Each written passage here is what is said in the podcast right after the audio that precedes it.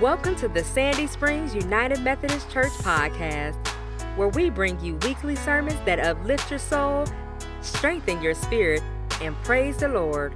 Whatever your reason for listening, we're grateful for you spending your time with us.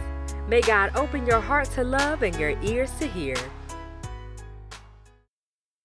The Gospel is Matthew 2 1 through 12. After Jesus was born in Bethlehem in Judea during the time of King Herod, Magi from the east came to Jerusalem and asked, Where is the one who has been born the King of the Jews? We saw his star when it rose and have come to worship him. When King Herod heard that this, this he was disturbed, and all of Jerusalem with him. When he had called together all the people's chief priests and teachers of the law, he asked them where the Messiah was to be born. In Bethlehem in Judea, they replied, for this is what the prophet has written. But you, Bethlehem, in the land of Judah, are by no means least among the rulers of Judah. For out of you will come a ruler who will shepherd my people Israel. When Herod heard, called the Magi secretly and found out from them the exact time the star had appeared, he sent them to Bethlehem and said, Go and search carefully for the child. As soon as you find him, report to me, so that I too may go and worship him. After they had heard the king, they went on their way, and the star they had seen, when it rose, went ahead of them until it stooped over the place where the child was. When they saw the star, they were overjoyed. On coming to the house, they saw the child with the mother Mary, and they bowed down and worshipped him. Then they opened their treasures and presented him with a gift of gold, frankincense, and myrrh. And having been warned in a dream not to go back to Herod, they returned to their country by another word. The word of God for the people of God. Once upon a time, there was a king, and he wanted to last forever and be like the Energizer Bunny and keep going and going and going and going. Now, this king was named King of Judea by a Roman Senate and ruled Jewish Palestine for over 30 years. He was wealthy, he was politically savvy, he was extremely loyal to Rome and he remained in good standing with the successive Roman emperors. He was connected, he knew how to network. And with this imperial position came great power, and he loved it. He levied heavy taxes on the citizens, and he resented that many Jewish people considered him to be a usurper of his power. But because of this, he feared uprisings throughout his reign. He was constantly paranoid, even with his own family. No one was going to steal his stardom. When he was sick in later years, his paranoia and his fears only increased. The fears were his food day and night. With these fears, he became crueler, leading to the execution of his own wife and at least two of his sons. Let's just say he wasn't a family man.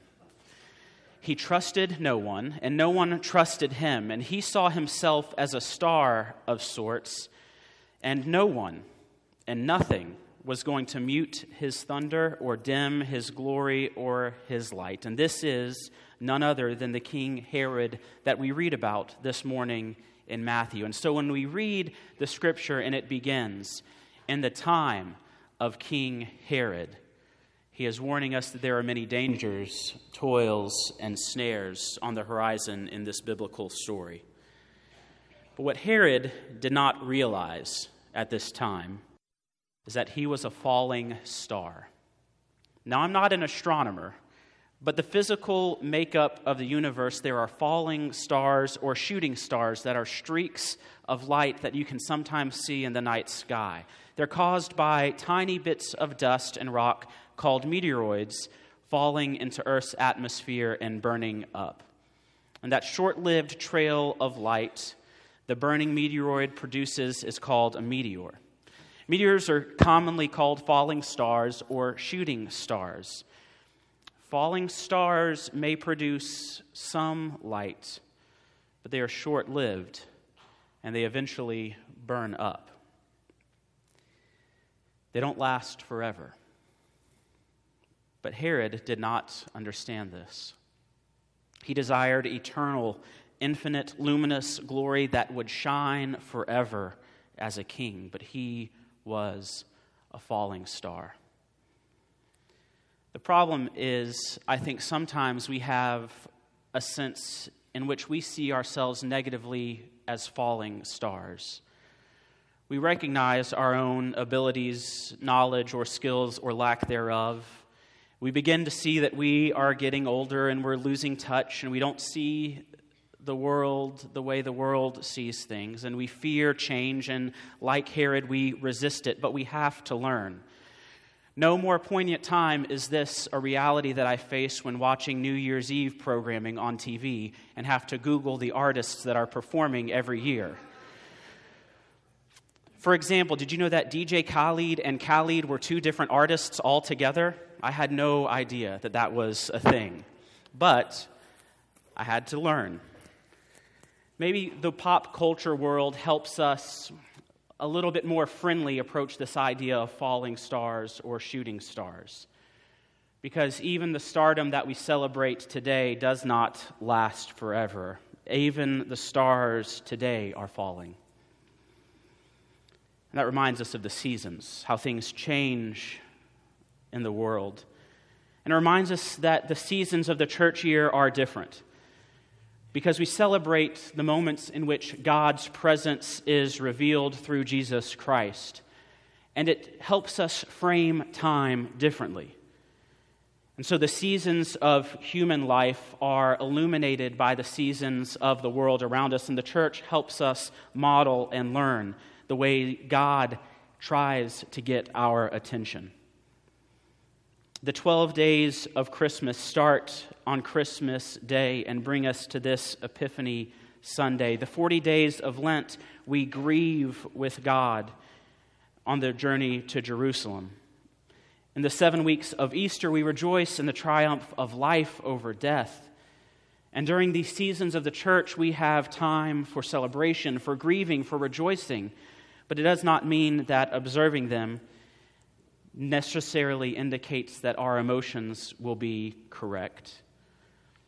Because maybe you haven't felt close to God in these last 12 days of Christmas. Maybe, like me, you took your Christmas decorations down as soon as you could for fear of catching fire to the house because you forgot to water the Christmas tree. Maybe not. Maybe so. Easter brings us into a different mystery that we proclaim by faith, yet it's brought upon by grief, and we find ourselves wrapped up in the emotions and the church year. And this Sunday is one that helps us pause as we transition from Christmas into new life. Because the seasons help us experience the gospel truth in various circumstances. And we come today to Epiphany and in many Christian communities throughout the world, from ancient times to present, January 6th is more important than December 25th.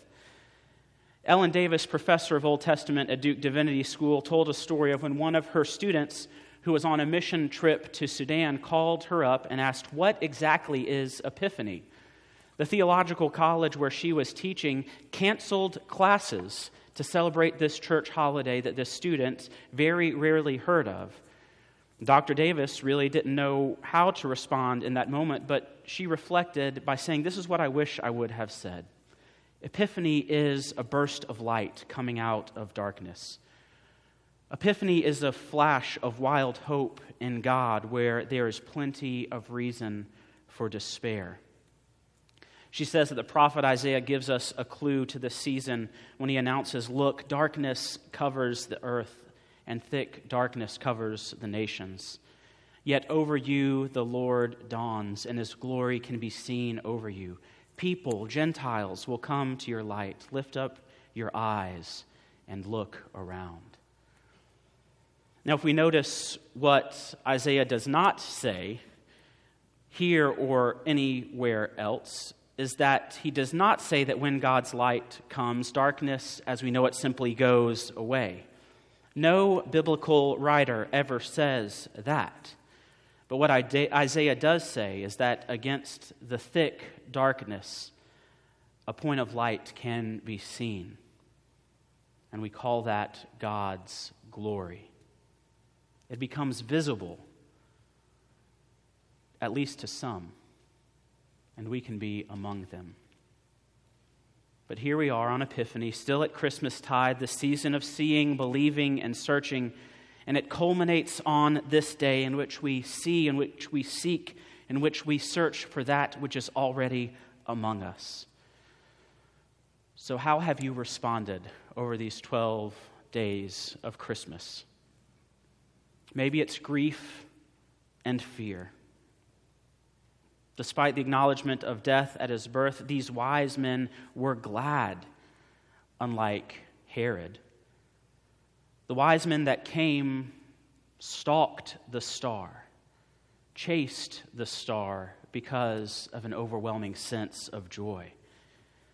They were not falling stars like Herod, jealous or anxious, because the presence of Jesus for those who were waiting for that light invoked a deep experience of joy these wise men, these astrologers, these magi came from the east to pay homage to Jesus, to the Messiah. Matthew does not specifically tell us if there were three or even if they were kings, but we do know on their journey that they had a hard time. But they wanted to give something to Jesus, not take from him.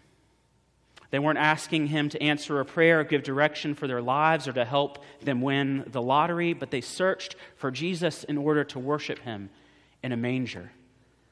They didn't try to hold on to their past, their possessions, or their pedigree. They were glad for their spiritual death because, in contradiction to Herod's philosophy, God was alive. Herod wanted the power. The Magi's chased the light. The joy entered the world, and the joy of the wise men overflowed into their gifts of gold and frankincense and myrrh with no strings attached. And that is the joy of Christmas. The gifts, as one commentator notes, represent the tools that would pave the way for Jesus' life myrrh and frankincense to adorn him at his death, and gold to celebrate the King of Kings. The wise men offered their livelihood. They offered everything that they had, everything that they were. They had nothing to lose, but they had everything to gain. For the king had finally arrived. Now, we know that not everyone out there searches for Jesus. And we know that there are some who are antagonistic or apathetic or skeptic of the Christ. And I realize that not everyone is in the Christian camp, in the body of believers, so to speak. There are plenty of options out there in this world that we live in, and I get that. But I'm not here to talk about religious options this morning. We're here to talk about Jesus, the divinely human person, the God in the flesh, the child yet a king, born to sit on a throne, but born in a lonely manger. And the reality is that wherever you find yourselves on the journey, there are going to be people, perhaps like you, searching, longing, and looking for something or someone to fill the void in their lives. And they'll try to fill it with relationships, with academic pursuits, with sports, with work, with community service, with drugs, with alcohol. And the question that we have to ask ourselves in the searching is who or what are we searching for? Maybe you're restless and you're searching for Jesus. And if so, why are you searching for him? Is it to get something or is it to give something? Why do you pray? Is it to get something or is it to give something? Why do we sing? Is it to get something or is it to give something? Why do we talk about Jesus? Is it to get something or to give something?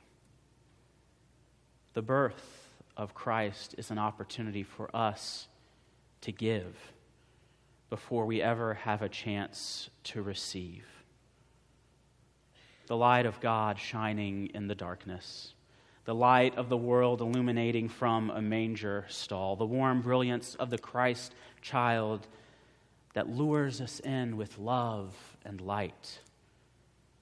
He lies in a manger even today, but he still searches our hearts. We may be searching for him, but he is a shepherd who hunts for us like lost sheep.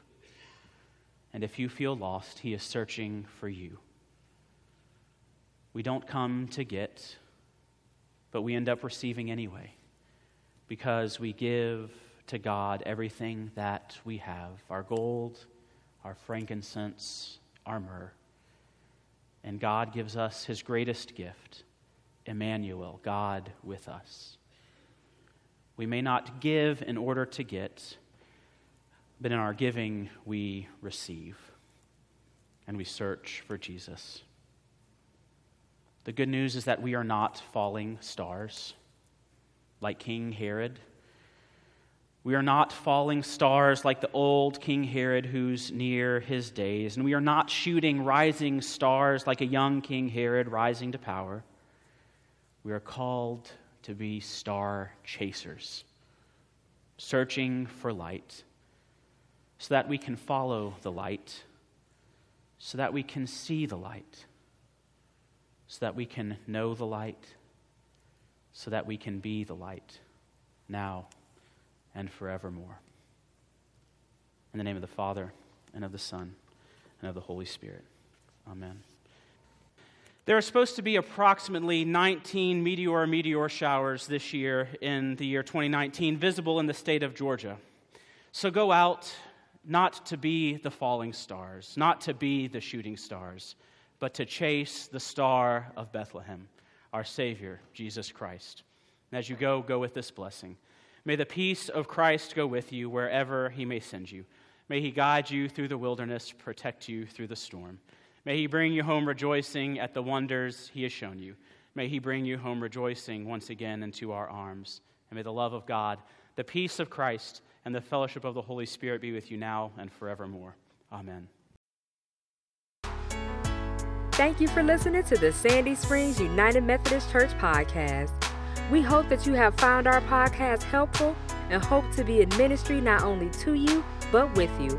For more information about Sandy Springs United Methodist Church, please visit www.ssumc.org.